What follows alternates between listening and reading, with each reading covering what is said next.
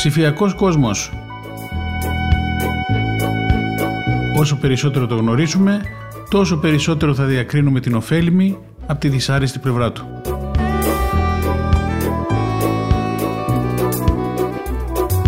Με τον Νίκο Γκουράρο.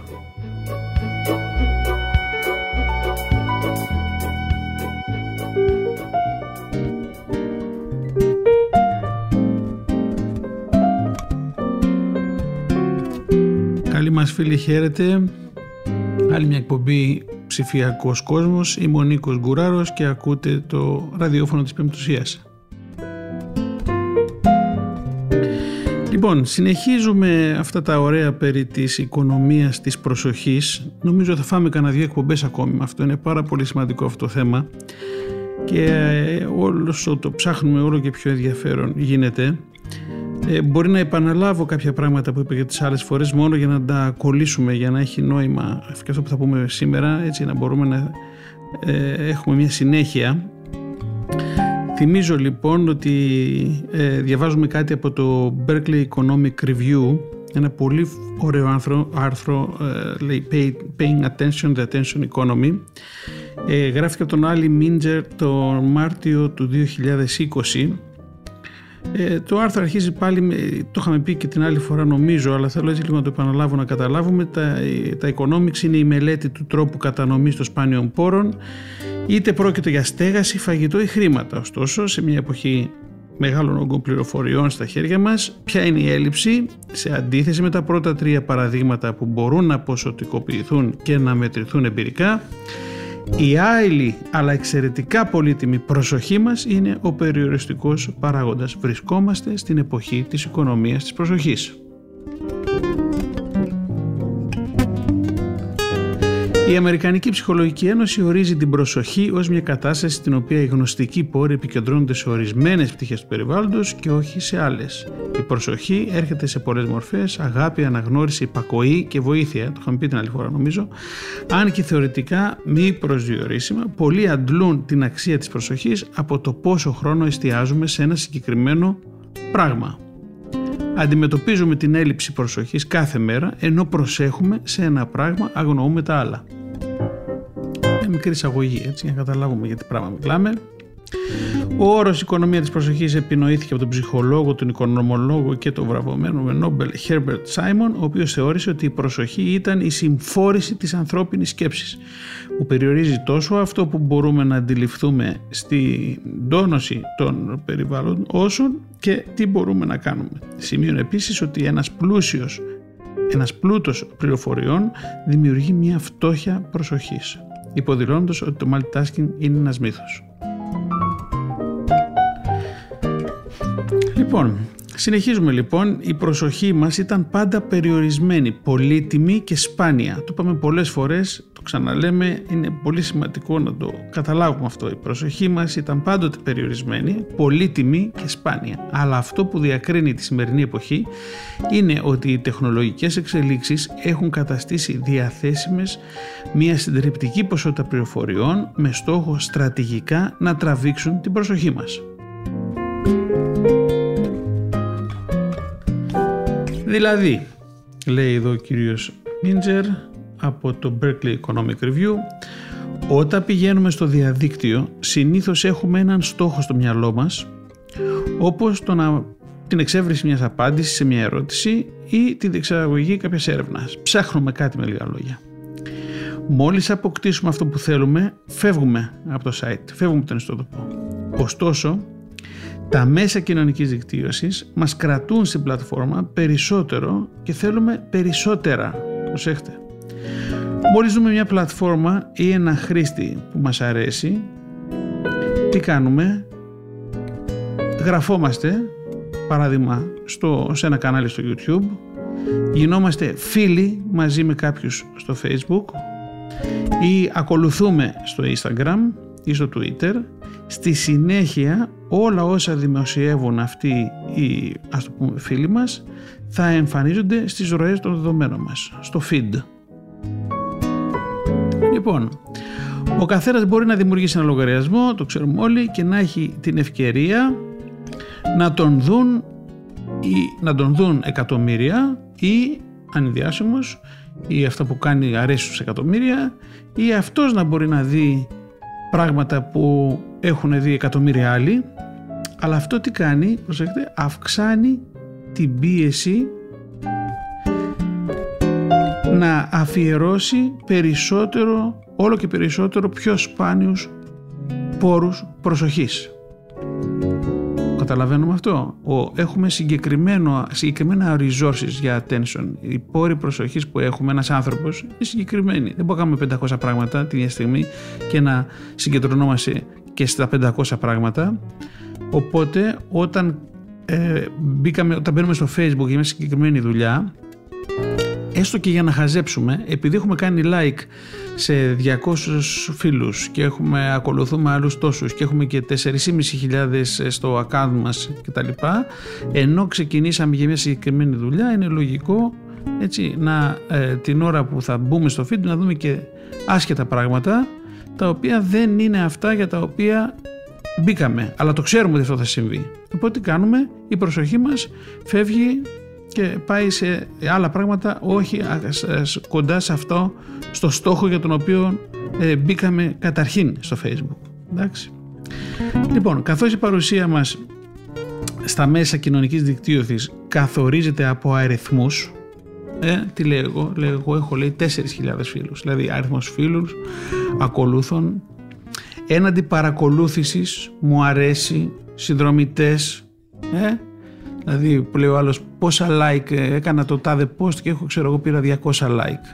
Ε, είμαι στο Twitter και με ακολουθούν τόσοι. Είμαι στο Facebook και έχω τόσους φίλους. Ε, είμαι, έχω ένα κανάλι στο YouTube και έχω 20.000 συνδρομητές. Λοιπόν η σύγκριση είναι εύκολη.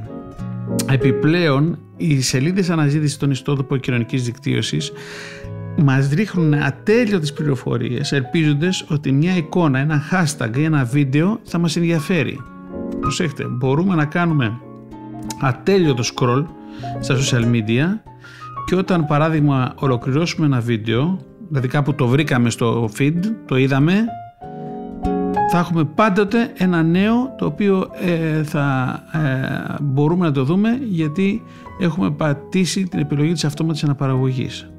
Τι σημαίνει αυτό, ότι πάλι χάνεται η μπάλα της προσοχής. Για άλλο πράγμα μπήκαμε, άλλο πράγμα είδαμε, άλλο πράγμα μας κίνησε το ενδιαφέρον όταν πατήθηκε, πατήθηκε το αυτόματη ροή, η αυτόματη αναπαραγωγή κτλ. Και βέβαια ότι την ώρα που κάνουμε αυτό στον υπολογιστή ή στην τηλεόραση, στη Smart TV, αν ξαφνικά εστιάσουμε την προσοχή μας στα τηλέφωνα, χάσαμε την μπάλα και από εκεί. Δηλαδή, είμαστε στην τηλεόραση, βλέπουμε κάτι που επιλέξαμε εμείς να δούμε στο YouTube στην τηλεόραση. Ξαφνικά βαρεθήκαμε και λέμε ας δούμε στο κινητό τι γίνεται στο Facebook. Οπότε χάσαμε ότι η προσοχή μας δηλαδή έφυγε από εκεί και πήγε στο κινητό.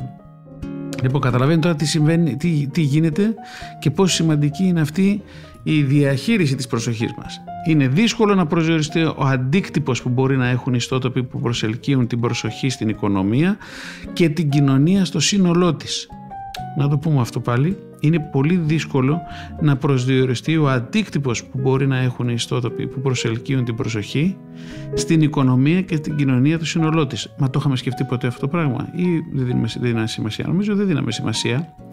Αλλά η, η, όπως σημειώνουν οι οικονομολόγοι του Berkeley, Στέφανο Ντελαβίγνε και οι οικονομολόγος του Πανεπιστήμιου Πόκονη, Ελιάνα Λαφεράρα, λένε ότι είναι απαραίτητο όχι μόνο να ληφθούν υπόψη οι άμεσες επιπτώσεις της έκθεσης μας στα social media, αλλά και το πλήθος άλλων δραστηριοτήτων γνωστών ως το φαινόμενο της αποκατάστασης, substitution effect. Πάρα πάρα πολύ σημαντικό αυτό.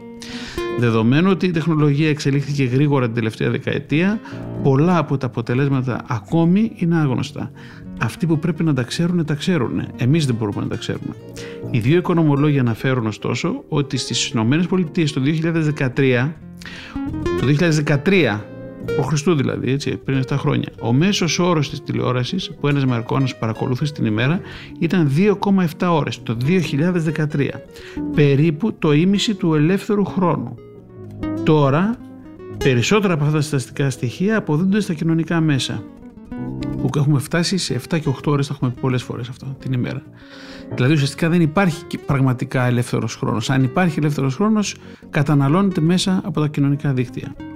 Επιπλέον προσέχετε ότι μόλις διακοπεί αυτή η προσοχή που, που, βάζουμε σε, που, που, που όταν κοιτάζουμε μια ταινία, όταν κοιτάζουμε ένα βίντεο, ότι κάνουμε μια εργασία κτλ είναι εξαιρετικά δύσκολο να επιστρέψουμε στην αρχική μας κατάσταση.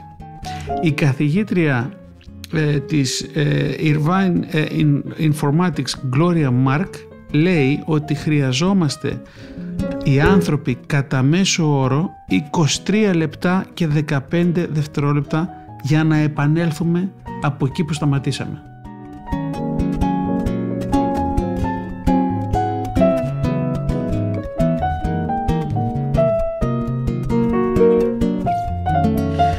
Συνεχίζουμε. Ακριβώς όπως ένα κράτος αντιμετωπίζει ακραία επίπεδα ανισότητας πλούτου, βλέπουμε αντίστοιχη ανισότητα προσοχής. Ακούστε, ανισότητα προσοχής. Το attention, έτσι. Λοιπόν, οι διάσημοι, οι λεγόμενοι αστέρες, έχουν συγκεντρώσει απίστευτο κοινό, που έχουν γίνει και ε, ε influencers, τις ασκούν μεγάλη επιρροή. Λοιπόν, ο πιο, ο πιο δημοφιλής χρήσης αυτής της στο Instagram, ποιος είναι ο Ρονάλντο. Λοιπόν, και έχει 205 εκατομμύρια οπαδούς. Ουσιαστικά τι είναι, είναι περισσότερο από τον πληθυσμό όλων εκτός από 4 από τις 10 πιο πυκνοκατοικημένες χώρες. 205 εκατομμύρια οπαδούς. Τώρα δεν χρειάζεται να πούμε τι σημαίνει αυτό, ε; ότι ε, βγάζει μια φωτογραφία στο Instagram. Εντάξει δεν θα τη δουν και 205 εκατομμύρια αλλά πολλά εκατομμύρια από τα 205 εκατομμύρια θα δουν τη φωτογραφία. Τι σημαίνει αυτό; Ότι ε, ο, τι, σκεφτείτε τη δύναμη που έχει ο Ρονάλντο έτσι, στα, στα κοινωνικά δίκτυα. Όταν μπορεί με ένα πάτημα ενός κουμπιού να επικοινωνήσει με 205 εκατομμύρια ανθρώπους. Λοιπόν, η προσωπική ζωή των διασύμων προβάλλεται σε όλα τα μέσα μαζικής ενημέρωσης για να τη δει ο κόσμος, αλλά τι πρόβλημα υπάρχει, ότι αυτή η γκλαμουριά τους εμφανίζει όλο και λιγότερο ανθρώπινους. Ε, ε δεν θα είχαμε εμείς, για να το εξηγήσουμε τώρα αυτό έτσι, εμείς ε, ξέρουμε τον Ρονάλντο παιχταράς, το βλέπουμε να παίζει μπάλα, τρελαινόμαστε, λέμε τι παιχτρόν είναι αυτό κτλ. Άντε να το δούμε και σε καμία διαφήμιση, άντε να τον δούμε και σε καμιά ταινιούλα εκεί να υπάρχει από σπόντα, αλλά ξέρουμε ότι ουσιαστικά τι είναι ένας παιχταράς. Αυτός είναι ο Ρονάλντο. Ε; Ξαφνικά όμως βλέπουμε και τη ζωή του Ρονάλντο. Ξέρουμε ότι είναι ένας πλούσιος άνθρωπος. Καταλαβαίνουμε ότι είναι ένας πλούσιος άνθρωπος. Ένας παιχταράς παγκόσμιος παίκτης, ο οποίος έχει πολλά λεφτά, το καταλαβαίνουμε. Αλλά σιγά σιγά αρχίζουμε και βλέπουμε και τον τρόπο ζωή του. Πώς, της ζωής του, πώς; Μέσα από τα κοινωνικά δίκτυα. Ή αυτός ή οι άλλοι βάζουν φωτογραφίες τη ζωή του. Άρα ξαφνικά βλέπεις το, το, το, πραγματικό γκλάμουρ που υπάρχει πίσω από αυτόν τον τύπο έτσι, και επειδή ε, ο κόσμος το βλέπει είναι αυτός που είναι εν πάση περιπτώσει εμείς όλοι, οι κινηθνητοί αρχίζουμε και τι βλέπουμε. Χάνουμε το, το, ανθρώπινο στοιχείο αυτό που βλέπει, που ξέρουμε για τον Ρονάλντο τον Πεχταρά που το βλέπουμε και βάζει τα, τα γκολ στα γήπεδα και βλέπουμε κάτι που είναι άπιαστο. Ε, γιατί ουσιαστικά βλέπουμε μια ζωή ε, γκλαμουριάς και πολυτέλειας και ε, ε πλούτου και τα λοιπά. Οπότε ναι μεν από τη μία έτσι, έχει τη δυνατότητα για να, να, να να επικοινωνεί με τόσο κόσμο, αλλά από την άλλη ο κόσμος αυτός έτσι, τον αρχίζει και τον βλέπει σαν λιγότερο ανθρώπινο. Λοιπόν, τι έχει σχέση τώρα αυτό να κάνει με την προσοχή; Ε, φανταστείτε ότι είμαστε τώρα στο Instagram, είμαστε στο Facebook και βλέπουμε διάφορα πράγματα και ξαφνικά ε, βλέπουμε ένα post από, τον, από το, ένα shared post του, του Ρονάλντο που τον έχει να κάνει μπάνιο στην γκλαμουρο πισίνα του στο σπίτι του. Σταματάμε τα πάντα και καθόμαστε και κοιτάζουμε το Ρονάλντο να κάνει μπάνιο στην πισίνα και να βλέπουμε πόσο κυριλέ είναι αυτή η πισίνα και πόσο και τι είναι και πώς είναι το σαλόν και πώς είναι... Λοιπόν, άρα μπήκαμε για άλλη δουλειά στο facebook και ξαφνικά επειδή είμαστε φαν του Ρονάλντο κολλήσαμε στο να δούμε πώς κάνει ο Ρονάλντο μπάνιο στην πισίνα. Λοιπόν, Πολλές εταιρείες έχουν τσιμπήσει το πρόβλημα της ανεπάρκειας της προσοχής μας και προσαρμόζουν τα επιχειρηματικά τους μοντέλα για να επωφεληθούν, για να οικονομήσουν με λίγα λόγια. Μην το ξεχνάμε καθόλου αυτό το πράγμα. Λοιπόν, για παράδειγμα, οι υπηρεσίες διαδικτυακής μουσικής, όπως το Spotify, το είπαμε και πριν, έτσι, έχουν διάφορες ροές εσόδου. Μπορούμε είτε να πληρώσουμε με χρήματα για να εξαφανιστούν οι διαφημίσεις και να απολαμβάνουμε με ηρεμία τη μουσική μας, είτε να πληρώσουμε με τι, με την προσοχή μας για να βλέπουμε και να ακούμε και διαφημίσεις. Ε; Άρα ουσιαστικά πληρώσαμε με την προσοχή μας, δεν δώσαμε λεφτά, δεν, δώσαμε, δεν βάλαμε την κάρτα μας, αλλά πληρώσαμε την προσοχή μας στο να ακούσουμε των διαφημίσεων των τρίτων. Λοιπόν, στο βιβλίο Hooked How to Build Habit Forming Products, η Nir Eyal μας λέει πολύ ωραίο ότι οι εταιρείες τεχνολογίας χρησιμοποιούν τη γνωστή μελέτη του ψυχολόγου του Harvard B.F. Skinner ότι η επιβράβευση, ειδικά σε μεταβλητά διαστήματα, αυξάνει τις προσδοκίες μας. Όταν παίρνουμε ένα ψηφιακό βραβείο, θα δούμε τι αυτό. Καθώς η προσδοκία αυξάνεται, τέτοιες ενέργειες που αναζητούν ανταμοιβή στις οποίες οι εταιρείες τεχνολογίας έχουν αξιοποιήσει, για να τραβήξουν την προσοχή, στρέφονται πού; Στο ένστικτο. Το ξαναλέω. Όσο η προσδοκία αυξάνεται, έτσι, προσδοκία για να πάρουμε την, την επιβράβευση, εν πάση περιπτώσει, Τέτοιες ενέργειες που αναζητούν ανταμοιβή στις οποίες οι εταιρείες τεχνολογίες έχουν αξιοποιήσει για να τραβήξουν την προσοχή στρέφονται στο ένσυκτο. Ο Έλε υποστηρίζει ότι όταν αισθανόμαστε αβέβαιοι για κάτι πριν ρωτήσουμε τον εαυτό μας γιατί είμαστε αβέβαιοι τι κάνουμε, γκουγκλάρουμε. Μην μου πείτε ότι δεν το έχετε κάνει αυτό 100.000 ε, φορές έτσι. Νομίζω ότι κάτι έχω ξέρω εγώ, στην υγεία μου. Άρα τι να κάνω, άρα δεν πάω να ψάξω στο Google τι σημαίνει αυτό. Ε; Ή όταν είμαστε αβέβαιοι ε, για οτιδήποτε, για μια σχέση, για το, για το σχολείο μας, για, τη, για οτιδήποτε που φανταστούμε. Για να ψάξω να βρω ένα Google για να μην εκτεθώ. Μήπως το έχει πάθει κανένας άλλος για να δω τι συμβαίνει. Άρα, έτσι, πριν ρωτήσουμε τον εαυτό μας γιατί είμαστε αβέβαιοι, πάμε και γκουγκλάρουμε. Όταν νιώθουμε μοναξιά, ακούστε τι λέει εδώ, όταν νιώθουμε μοναξιά, προτού να το συνειδητοποιήσουμε ακόμη ότι νιώθουμε μοναξιά, τι κάνουμε, πηγαίνουμε στο facebook. Φοβερό, ε! Όταν νιώθουμε μοναξιά, προτού να το συνειδητοποιήσουμε ότι νιώθουμε μοναξιά, πηγαίνουμε στο facebook για να πνίξουμε τη μοναξιά μας. Προτού συνειδητοποιήσουμε ότι βαριόμαστε, βαριόμαστε, εγώ τι να κάνω. Έτσι, είμαστε ήδη στο YouTube πριν το συνειδητοποιήσω ότι κάνω αυτή την κίνηση ε, βαρεμάρας έχω μπει ήδη στο YouTube. Προσέχτε τίποτε δεν μας λέει να κάνουμε αυτά τα πράγματα λέει ε, η AL τίποτε δεν μας λέει να κάνουμε αυτά τα πράγματα ως χρήστες users δηλαδή έτσι ως users αυτοενεργοποιούμεθα. Άρα ως users αυτοενεργοποιούμεθα έτσι, ανεργοποιούμαστε. Πώς δεν πω αυτή τη λέξη, ξέρω εγώ πώς να το πω. Αλλά αυτό είναι όμως. Δηλαδή, πριν, πριν καταλάβουμε τι συμβαίνει, προχωράμε σε μια ενέργεια σαν, σαν να έχουμε εκπαιδεύσει τον εαυτό μας να το κάνει αυτό πριν σκεφτούμε. Πολύ σημαντικό, πολύ σημαντικό. Έτσι. Από, από εκεί εξαρτάται και όλο, αυτό ε, εκεί είναι όλο το κόλπο με την προσοχή και αυτό είναι όλο το κόλπο με το οποίο, ε, το οποίο το έχουν καταλάβει οι εταιρείες και μας παίζουν στα χέρια τους. Λοιπόν, πολλοί από τους ανθρώπους που ανήκουν στη λεγόμενη γενεά Z, το Generation Z, έτσι, ποιοι είναι αυτοί η, η γενεά Z, είναι αυτοί που μπήκαν στην εφηβεία την ίδια περίοδο που εμφανίστηκαν και τα κοινωνικά μέσα.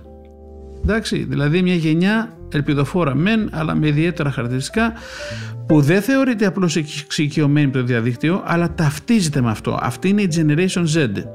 Πρόκειται για την πρώτη γενιά χωρίς προϊντερνετική ζωή. Προσέξτε, πρόκειται για την πρώτη γενιά χωρίς προϊντερνετική ζωή, η οποία γεννήθηκε και μεγάλωσε με τα έξυπνα τηλέφωνα και δεν γνωρίζει πώ είναι να ζει χωρίς social media. Έτσι, για όλα τα παραπάνω, μάλιστα ονομάζεται και iGen. Ηλικιακά, οι μελετητές του κέντρου Generational Kinetics την τοποθετούν στα παιδιά που γεννήθηκαν μεταξύ 1998 και 2015 αν και κάποιοι στη βιβλιογραφία ανοίγουν την ψαλίδα των γεννήσεων και λένε ότι αυτή η Generation Z αρχίζει, είναι αυτή που γεννήθηκε μεταξύ του 1996 και 2015. Τώρα γιατί το λέμε αυτό; Οι ανασφάλειες που έχουν αυτή, αυτή η Generation Z, το πρόσωπο, η περσόνα που ε, θέλουν να δείξουν, δηλαδή το πρότυπο που νομίζουν ότι θέλουν να μοιάσουν και η επιθυμία να αισθανθούν όπως η περσόνα που ονειρεύονται, έρχονται και συγχωνεύονται απρόσκοπτα με το σχεδιασμό των κοινωνικών μέσων, ποιο σχεδιασμό, ποια στρατηγική, να γεφυρώσουμε να, να, να γεφυρώσουμε μαζί, να μπούμε στην κουβέντα, να ενωθούμε, να συγκεντρώσουμε όλο και περισσότερο προσοχή. Αυτό είναι η βασική στρατηγική των social media. Καλό, ε! Ο Τρίσταν Χάρης, ιδρυτής του Κέντρου Ανθρωπιστικής Τεχνολογίας, ακούστε, Κέντρο Ανθρωπιστικής Τεχνολογίας και πρώην Design Ethicist και Product Philosopher της Google. Ακούστε τώρα τίτλο, έτσι design ethicist, δεν θα προσπαθήσω να μεταφράσω, και product philosopher της Google, χαρακτηρίζει ως μνημειώδη τον κοινωνικό αντίκτυπο που έχουν τα social media. Ο Χάρης ισχυρίζεται ότι ο σχεδιασμός συμπεριφοράς, το λεγόμενο behavioral design, μπορεί να φαίνεται απλός, έτσι, γιατί απλώς είναι ο σχεδιασμός σε ένα facebook, έτσι, τι κάνεις, τίποτε ιδιαίτερο, επειδή απλώς κάνουμε κυρίως click ή tap σε οθονιές, σε οθόνες. Έτσι, φαίνεται απλώς. Αλλά τι συμβαίνει όταν αυτό, αυτός ο στρατηγικός behavioral design, ε, αυτός ο σχεδιασμός ε, ε, χρησιμοποιείται από τόσους πολλούς αν και είναι απλός ξαναλέμε, έτσι, δεν έχει τίποτα ιδιαίτερο. Μπείτε το interface του facebook ή του YouTube τι είναι, τίποτε. Εντάξει, δηλαδή δεν έχει κάτι ιδιαίτερο. Όταν όμως χρησιμοποιείται από πολλούς αλλάζει, μεγαλώνει και αν το μεγεθύνουμε αυτό σε μια ολόκληρη παγκόσμια οικονομία μεταμορφώνεται και πια μιλάμε για απίστευτη δύναμη και μεγάλη εξουσία. Καθώς λοιπόν συνεχίζουμε να πνιγόμαστε στο πλεόνασμα ερεθισμάτων που προσπαθούν να τραβήξουν την προσοχή μας, ίσως πρέπει πια να επικεντρωθούμε στην προσοχή, στο τι, τι είναι αυτό που προσέχουμε τελικά. Και έτσι τελειώνει το άρθρο του Berkeley Economic Review.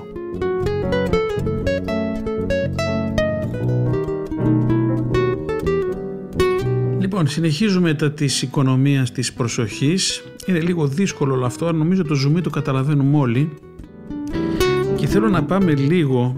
Αυτό το άρθρο που διαβάσαμε πριν ήταν το 2020 το Μάρτιο, έτσι, που πώς έκλεισε ότι μέσα, επειδή πνιγόμαστε σε αυτό το πλεόνασμα ερεθισμάτων που προσπαθούν να τραβήξουν την προσοχή μας, ίσως πρέπει πια να επικεντρωθούμε στην προσοχή, στο τι είναι αυτό που προσέχουμε τελικά. Έτσι, δηλαδή, που, τι προσέχουμε τελικά, πού είναι το μυαλό μας, εντάξει, που συγκεντρωμένο.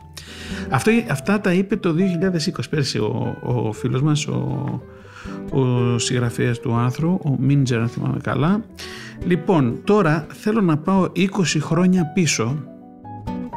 Να πεις 20 χρόνια ιντερνετικά, τι μας λες τώρα; Πομπή ψηφιακό κόσμος και θα μιλήσουμε τώρα για το 2000. Ναι, λοιπόν, θέλω να πάμε σε ένα απίθανο άρθρο που γράφτηκε στο Harvard Business Review που μιλάει για την προσοχή που χρειαζόμαστε. Harvard Business Review, έτσι περισσότερο επιχειρηματικά, επιχειρηματική θεματολογία κτλ. Εδώ ο Thomas Davenport και John Beck ε, μιλάει σε αυτό το άρθρο για την προσοχή το 2020 και για το πώς ε, οι επιχειρήσεις ε, προβληματίζονται για τα θέματα προσοχής και πώς αυτό ε, μπλέκεται και κατανοούν ότι έχει γίνει ζημιά ή ότι έχει έρθει ως καινούριο φρούτο από τον ψηφιακό κόσμο. Λοιπόν, για να ακούσουμε λίγο αυτό. Είναι πάρα πολύ ενδιαφέρον. Προσέχτε 20 χρόνια πριν, έτσι. Λοιπόν, οι ηγέτες των επιχειρήσεων δεν μπορούν να επιτύχουν τίποτε εάν οι υπάλληλοι τους δεν δίνουν προσοχή. Εντάξει, άμα είσαι αλλού για αλλού το μυαλό σου, πώς να κάνεις δουλειά. Για να επιτύχουν μακροπρόθεσμους και βραχυπρόθεσμους εταιρικούς στόχους, οι ηγέτες, οι διευθυντάδες, οι μεγάλοι τα στελέχη χρειάζονται τους ανθρώπους τους να επικεντρώνονται συνεχώς σε αυτούς τους συγκεκριμένους στόχους που ε, θέτουν. Και τελευταία η προσοχή πολλών ανθρώπων περιπλανιέται. Πρώτα τελευταία, μιλάμε τώρα πριν 20 χρόνια, έτσι. Έχουν πάρει χαμπάρι, την προσοχή των, των ανθρώπων αρχίζει και λίγο χάνεται.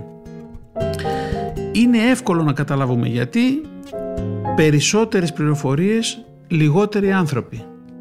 Περισσότερες πληροφορίες, λιγότεροι άνθρωποι. Το 2020 Πώς ήταν οι πληροφορίες του 2020 και πόσε πληροφορίες σήμερα.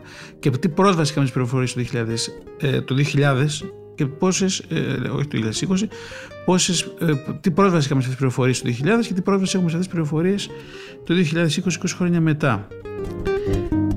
Δεν είναι λέει περίεργο που τόσες πολλές εταιρείες βρίσκονται στα πρόθυρα μιας οξίας διαταραχής έλλειψης προσοχής. Το 2000 το Harvard Business Review λέει ότι οι εταιρείες βρίσκονταν στα πρόθυρα μιας οξίας διαταραχής έλλειψης προσοχής. Λοιπόν, τα τελευταία χρόνια, το 2000 λέει, μελετήσαμε τη διαχείριση της προσοχής εξετάζοντας πόσο καλά και πόσο άσχημα εφαρμόζεται σε παραδοσιακούς οργανισμούς, εταιρείες σαν τον κόσμο και στον παγκόσμιο ιστό, στο ίντερνετ, στο διαδίκτυο. Αναλύσαμε τη διαχείριση της προσοχής χρησιμοποιώντας τρεις διαφορετικούς ας το πούμε φακούς. Τον οικονομικό φακό, τον ψυχοβιολογικό και τον τεχνολογικό. Οικονομικό, ψυχοβιολογικό και τεχνολογικό. Αυτή είναι μια έρευνα που κάνουν αυτοί οι άνθρωποι στο Harvard Business Review. Ένα γενικό μάθημα προέκυψε από την έρευνά μας λέει οι ηγέτες πρέπει να δώσουν μεγαλύτερη προσοχή στην προσοχή διότι είναι ευρέως παρεξηγημένοι και ευρέως κακοδιαχειριζόμενοι. Ποια η προσοχή. Οι άνθρωποι μπορεί να δίνουν προσοχή σε όλες τις πληροφορίες που τους έρχονται, αλλά σπάνια με τους τρόπους που οι ηγέτες θέλουν ή αναμένουν. Σε αυτό το άρθρο λοιπόν οι συγγραφείς ε, θα διερευνήσουν τις οικονομικές, ψυχοβιολογικές και τεχνολογικές προοπτικές στη διαχείριση της προσοχής και θα προσδιορίσουν τις αρχές λειτουργίας που προτείνουν. Μαθήματα από τη διαφήμιση, την τηλεόραση και τις κινηματογραφικές βιομηχανίες μπορούν επίσης να βοηθήσουν τα στελέχη των εταιριών καθώς προσπαθούν να διαχειριστούν ένα από τους πιο σπάνιους πόρους τους. Ποιος είναι ο ένας από τους πιο σπάνιους πόρους η πλήρη δέσμευση του μυαλού των εργαζομένων. Λοιπόν, και αρχίζουμε με κάποια μαθήματα από τις λεγόμενες attention industries, τις βιομηχανίες της προσοχής. Λοιπόν, η διαφήμιση, τηλεόραση, ταινίες, εκδόσεις έχουν μεγαλώσει επιχειρηματικά μαθαίνοντας να προσελκύουν και να διατηρούν την προσοχή. Είναι λογικό, δεν είναι αυτό. Προσέξτε, αυτό το, το 2000, έτσι. Άρα, εμείς είμαστε έμπειροι σήμερα και μπορούμε να κατανοήσουμε καλύτερα τώρα τι λένε αυτοί οι άνθρωποι του 2000, αλλά για να δούμε. Λοιπόν, αρχίζουν με τα οικονομικά της προσοχής. Είναι υπερβολικό να υποδηλώνουμε ότι ζούμε σε μια οικονομία της προσοχής του 2000. Όχι λένε κατά τη γνώμη μας. Τα οικονομικά εξορισμού είναι η μελέτη για το πόσο ολόκληρες οι κοινωνίες διαθέτουν αυτούς τους λιγοστούς τους σπάνιους πόρους. Ο λιγότερος πόρος για τους σημερινούς επιχειρηματικούς ηγέτες δεν είναι πλέον μόνο η γη, το κεφάλαιο, η ανθρώπινη εργασία και σίγουρα δεν είναι και η ενημέρωση. Προσοχή είναι αυτό που δεν υπάρχει και η ανθρώπινη προσοχή συμπεριφέρεται σίγουρα σαν ένα οικονομικό αγαθό με την έννοια ότι το αγοράζουμε και το μετράμε. Σε ατομικό επίπεδο γνωρίζουμε βαθιά όταν δεν έχουμε αρκετό από αυτό, κάτι που υποδηλώνει το πρώτο μάθημα της διαχείρισης της προσοχής. Μας λένε λοιπόν ε, ε, αυτοί οι δύο άνθρωποι διαχειριστείτε την προσοχή γνωρίζοντας ότι είναι ένα παιχνίδι μηδενικού ανθρίσματος. Έχετε δύσκολο. Υπάρχει πάντοτε όριο στο πόσα πολλά πράγματα μπορούμε να κάνουμε παράλληλα. Διαχειριστείτε την προσοχή, λέει, γνωρίζοντας ότι είναι παιχνίδι μηδενικού αθροίσματος. Οι άνθρωποι μπορεί να μην σκέφτονται τη δική τους προσοχή ως οικονομικό αγαθό σε ανεπάρκεια, αλλά σίγουρα ενεργούν σαν να είναι. δεν, θέλετε να χάνετε, δεν θέλουν να χάνετε ο χρόνος τους ή η προσοχή τους. Λογικό δεν είναι αυτό. Ναι. Τα μεγαλύτερα και πιο επιτυχημένα ψηφιακά μέσα ανά τον κόσμο έχουν αξιοποιήσει αυτή την αρχή πάρα μα πάρα πολύ. Προσέξτε τώρα στρατηγικές που υπάρχουν στον ψηφιακό κόσμο. Τώρα μιλάμε το 2000, σήμερα έχουμε το 2020. Έτσι, και το τι, πώς φτιάχνονται κάποια πράγματα, πώς παίρνονται αποφάσεις, πώς δημιουργούνται κάποια μεγάλα ε, τέτοια site και τέτοιες πλατφόρμες που εμείς απλώς τις βλέπουμε και τις εισαγωγικά τις χαιρόμαστε αλλά για κοιτάξτε τώρα τι στρατηγική υπάρχει από πίσω. Λοιπόν, αυτά τα λεγόμενα stickiest websites, εκεί που, πάμε και που κολλάμε, που μαγνητιζόμαστε, έτσι, που πάμε και κολλάμε, τα, τα, επιτυχημένα, τα μεγάλα sites, έτσι. Δηλαδή, λέει εδώ, τα URLs στις οποίες τίνουν, ε, τίνουν οι χρήστες να κάνουν κλικ, να μένουν για λίγο και να επιστρέφουν ξανά και ξανά, παρέχουν υψηλές αποδόσεις στην επένδυση προσοχής που συνήθως υπολογίζονται στην εξοικονόμηση χρόνου για το χρήστη. Δύσκολο αυτό, αλλά προσπαθούμε να το καταλάβουμε. Μπαίνουμε σε κάποιες σελίδες, μπαίνουμε, κάνουμε ένα κλικ, μένουμε λίγο, ξαναμπαίνουμε και ξαναμπαίνουμε και ξαναμπαίνουμε. Για παράδειγμα το Yahoo, για ακούστε, το 2000 έτσι, είναι μια εξαιρετικά επιτυχημένη μηχανή αναζήτησης. 2000. Επειδή η ανθρώπινη προσέγγιση της για την τοξινόμηση ιστότοπων αποφέρει λιγότερες άσχετες επισκέψεις από μια προσέγγιση που βασίζεται σε υπολογιστή και υπόσχεται μια λιγότερο περίπλοκη αναζήτηση. Καταλάβαμε αυτό, έτσι. Δηλαδή, γιατί το Yahoo τους άρεσε στον κόσμο τότε έτσι, σε σχέση με άλλες μηχανές αναζήτησης γιατί έψαχνες για κάτι και αυτό που σου έφερνε δεν ήταν τόσο άσχετο θεωρούσαν τότε εν πάση Βέβαια στα 20 χρόνια αυτοί οι αλγόριθμοι καταλαβαίνετε έχουν αλλάξει έτσι είναι η μέρα με τη νύχτα αλλά γιατί το Yahoo το θέλαν τότε; Γιατί πιστεύανε ότι σε αντίθεση με άλλες μηχανές αναζήτησης το 2000 έφερνε λιγότερο άσχετα αποτελέσματα. Η έρευνα μας λέει προτείνει ότι οι χρήστες του ιστού εκτιμούν τις πύλες, τα portals, όχι επειδή θέλουν πρόσβαση σε πολλούς ιστότοπους, αλλά επειδή οι πύλες παρέχουν αποτελεσματική πρόσβαση στους λίγους ιστότοπους που τους ενδιαφέρουν. Καταλαβαίνουμε τότε γιατί έκαναν μπαμ τα portals το 2000 έτσι, ότι ο, ο, ο κόσμος έμπαινε στις, στα portals όχι επειδή θέλει να έχει πρόσβαση σε πολλούς ιστότοπους γιατί το portal είχε ένα κάρο ιστότοπους μέσα αλλά επειδή οι πύλες παρέχουν αποτελεσματική πρόσβαση στους λίγους ιστότοπους που εμάς μας ενδιαφέρουν. Άρα αντί να πηγαίναμε σε ένα search engine και να ψάχναμε και να μας έφερε ένα σκασμό από πράγματα άσχετα με αυτό που θέλαμε, σου λέω θα πω σε ένα portal. Εντάξει, θα έχει και άλλα πράγματα άσχετα μέσα εκεί, αλλά αυτά που τα λίγα που με ενδιαφέρουν εμένα είναι εκεί. Άρα δεν χρειάζεται να ψάχνω όλο τον κόσμο. Και όταν οι ιστότοποι πολλούν προϊόντα ή υπηρεσίες, οι χρήστες τείνουν να ανταμείβουν εύκολες συναλλαγές, απλή πλοήγηση και πρόσβαση σε πολλά, σε ποικιλία αγαθών. Τα e-shop και σήμερα γίνεται αυτό. Και πάλι η έλξη για τους χρήστες, ξαναλέμε, είναι τι απόδοση θα μας φέρει η επένδυση που θα δώσουμε στην προσοχή. Έτσι, το λέω στα αγγλικά attraction for users is a high return on attention investment.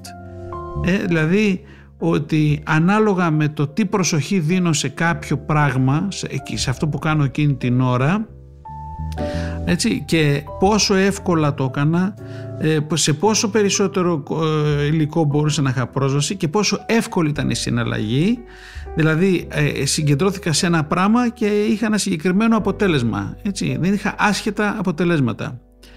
Και οι διαχειριστές σε μεγάλα site, οι μεγάλοι, τα στελέχη των, το, όπως το Amazon και το eBay, έτσι, ε, δουλεύανε από τότε συγκεκριμένα για αυτό το στόχο. Γι' αυτό και κανένας δεν έχει πιάσει αυτές τις αποδόσεις έτσι, στα, σε αυτά τα τόσο μεγάλα site. Δεν είναι μόνο αυτό που βλέπουμε, ξαναλέω, έτσι, ο ψηφιακός κόσμος δεν είναι μόνο αυτό που βλέπουμε. Δηλαδή, βλέπουμε το Amazon, μπαίνουμε, κάνουμε τη δουλειά μας, βλέπουμε χίλια πράγματα κτλ. Από πίσω, αυτοί που σχεδιάσαν αυτές τις υπηρεσίες, προσέξτε αυτό το 2000, εγώ τώρα μιλάμε και το 2020, ε, ε, τι έχουν κάνει, την, την, την οικονομία την προσοχής την έχουν κάνει, είναι η πιο σημαντική, είναι επιστήμη για αυτούς γιατί ουσιαστικά η στρατηγική της οικονομίας της προσοχής έχει φέρει επιτυχίες σε αυτά τα site.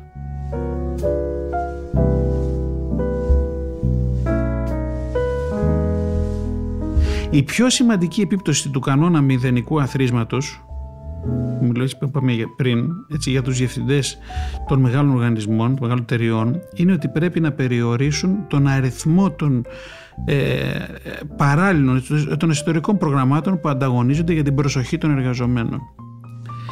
Η ανεπίσημη έρευνα ενός καθηγητή του Harvard έδειξε ότι η μέση εταιρεία έχει πάνω από 16 σημαντικά έργα στόχους, τα initiatives σε εξέλιξη ανα πάσα στιγμή. Δηλαδή μια, μια μέση εταιρεία τρέχει 16 πράγματα ανα πάσα στιγμή.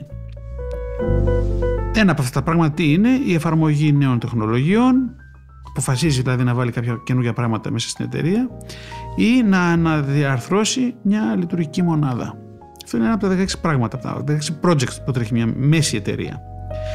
Πολλοί επιχειρηματίες με τους οποίους μιλάμε, λένε οι συγγραφείς του άρθρου του Harvard Business Review, παραπονιούνται για κόποση νέων τέτοιων έργων στόχων, πρωτοβουλειών και λένε ότι δεν μπορούν να δώσουν προσοχή σε άλλες, σε όλες. Παραπονιούνται για κόποση και δεν μπορούν να δώσουν προσοχή σε όλες, σε όλα αυτά τα έργα, σε όλα αυτά τα initiatives. Λοιπόν, οι πιο σοφοί από αυτούς τους ε, ηγέτες, τα, τα, τα στελέχη, που σχεδιάζουν αυτές τις στρατηγικές στις μεγάλες εταιρείες, μπορούν και διακρίνουν τον κίνδυνο εξάπλωσης της προσοχής. Όταν εισάγουν μια νέα πρωτοβουλία, ένα, νέα, ένα νέο έργο, μια νέα καινοτομία, ένα νέο στόχο, αποσύρουν μια παλιά.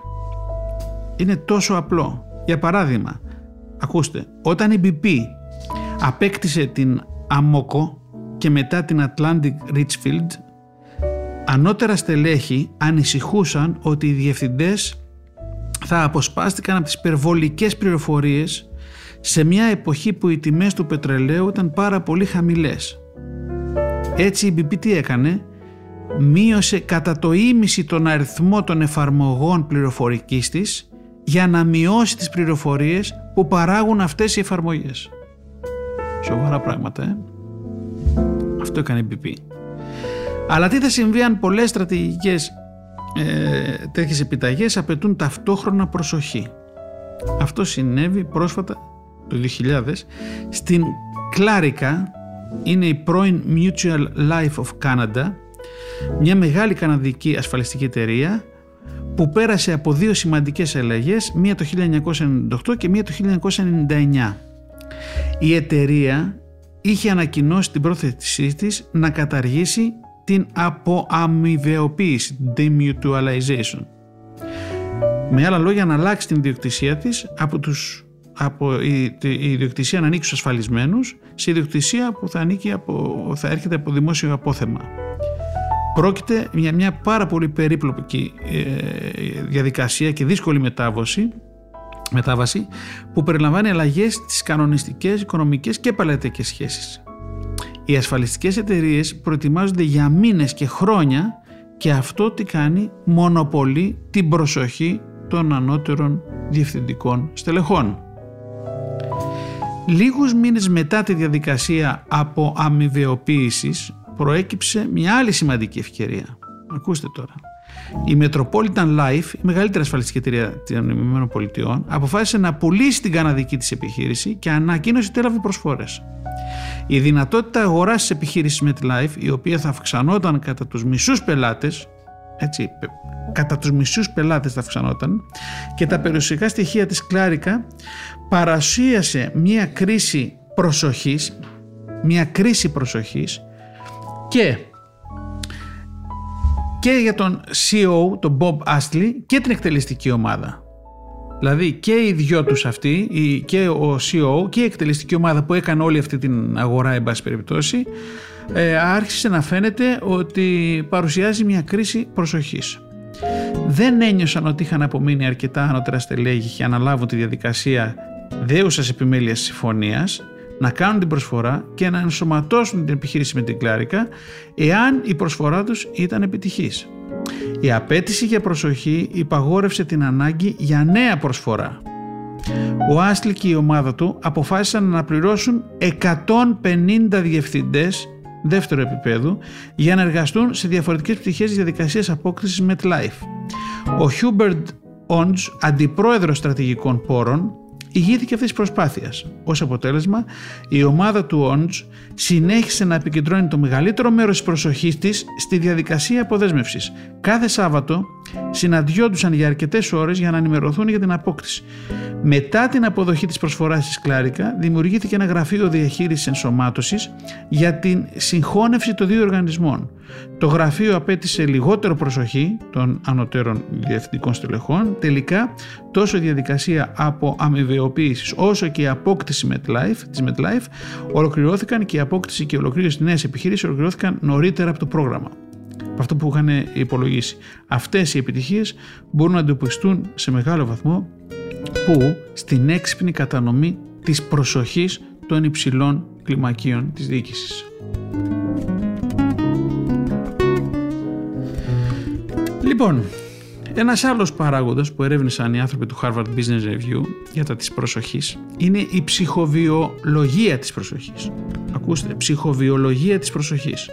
Ξαναλέμε, μιλάμε για το 2000, σήμερα έχουμε 2020. Έχουν γίνει πάρα πολύ μεγάλες αλλαγές στην τεχνολογία στον ψηφιακό κόσμο το 2000 μέχρι το 2020 και εδώ συζητάμε για την έρευνα που, κάνανε, που έκανε το Harvard Business Review για το τι σημαίνει προσοχή. Βλέποντας την προσοχή καθαρά μέσω ενός οικονομικού μεγεθυντικού φακού, παραμορφώνεται λίγο η πραγματικότητά της τα οικονομικά τελικά υποθέτουν ότι οι λογικοί παράγοντες κάνουν σκόπιμες επενδυτικές επιλογές για να βελτιστοποιήσουν τις αποδόσεις τους. Στην πραγματικότητα πολλά από αυτά που καθορίζουν που οι άνθρωποι επενδύουν την προσοχή τους είναι πέρα από το επίπεδο της καθαρής λογικής. Ξαναλέμε, ε, στην πραγματικότητα πολλά από αυτά που καθορίζουν που οι άνθρωποι επενδύουν την προσοχή τους είναι πέρα από το επίπεδο της καθαρής λογικής. Πράγματι, η έρευνά μας λέει δείχνει ότι ένας από τους πιο σημαντικούς παράγοντες για την απόκτηση και διατήρηση της προσοχής είναι η προσέλκυση των συναισθημάτων των ανθρώπων. Ε, η προσέλκυση των συναισθημάτων των ανθρώπων. Τώρα ανοίγω μια παρένθεση, θα τα πούμε και αυτά τα θα έρθει η ώρα να ξετινάξουμε εκεί τα social media, αλλά τι είναι το like; Το έχουμε ξαναπεί, νομίζω το έχουμε ξαναπεί. Το like που χτυπάει. Γιατί κάνουμε like; Γιατί μας χτυπάει στο συνέστημα. Έτσι, αυτό το λένε διάφοροι ψυχολόγοι, μεγάλοι σχεδιαστές. Το like φτιάχτηκε για αυτό το πράγμα. Τι λέει εδώ το 2000 ότι ένας από τους πιο σημαντικούς παράγοντες για την απόκτηση και διατήρηση της προσοχής είναι η προσέλκυση των συναισθημάτων των ανθρώπων. Φανταστείτε τώρα αυτό. Εδώ το λέει για τις επιχειρήσεις, έτσι, για το πώς ε, δουλεύουν τα διάφορα business σαν τον κόσμο. Έτσι. Και, αλλά φανταστείτε αυτό πώς έχει δουλέψει σε οτιδήποτε κάνουμε ψηφιακά σήμερα. Από το να πούμε στο Amazon να πάρουμε ένα βιβλίο μέχρι να ε, πάρουμε ένα εισιτήριο για να πάμε σινεμά ή να πάμε σε κάποια σελίδα και να, ακούσουμε τα, να διαβάσουμε τα νέα. Ή να μπούμε στο facebook και να, να πατήσουμε like σε ένα φίλο ή να κάνουμε subscribe σε ένα κανάλι στο YouTube κτλ.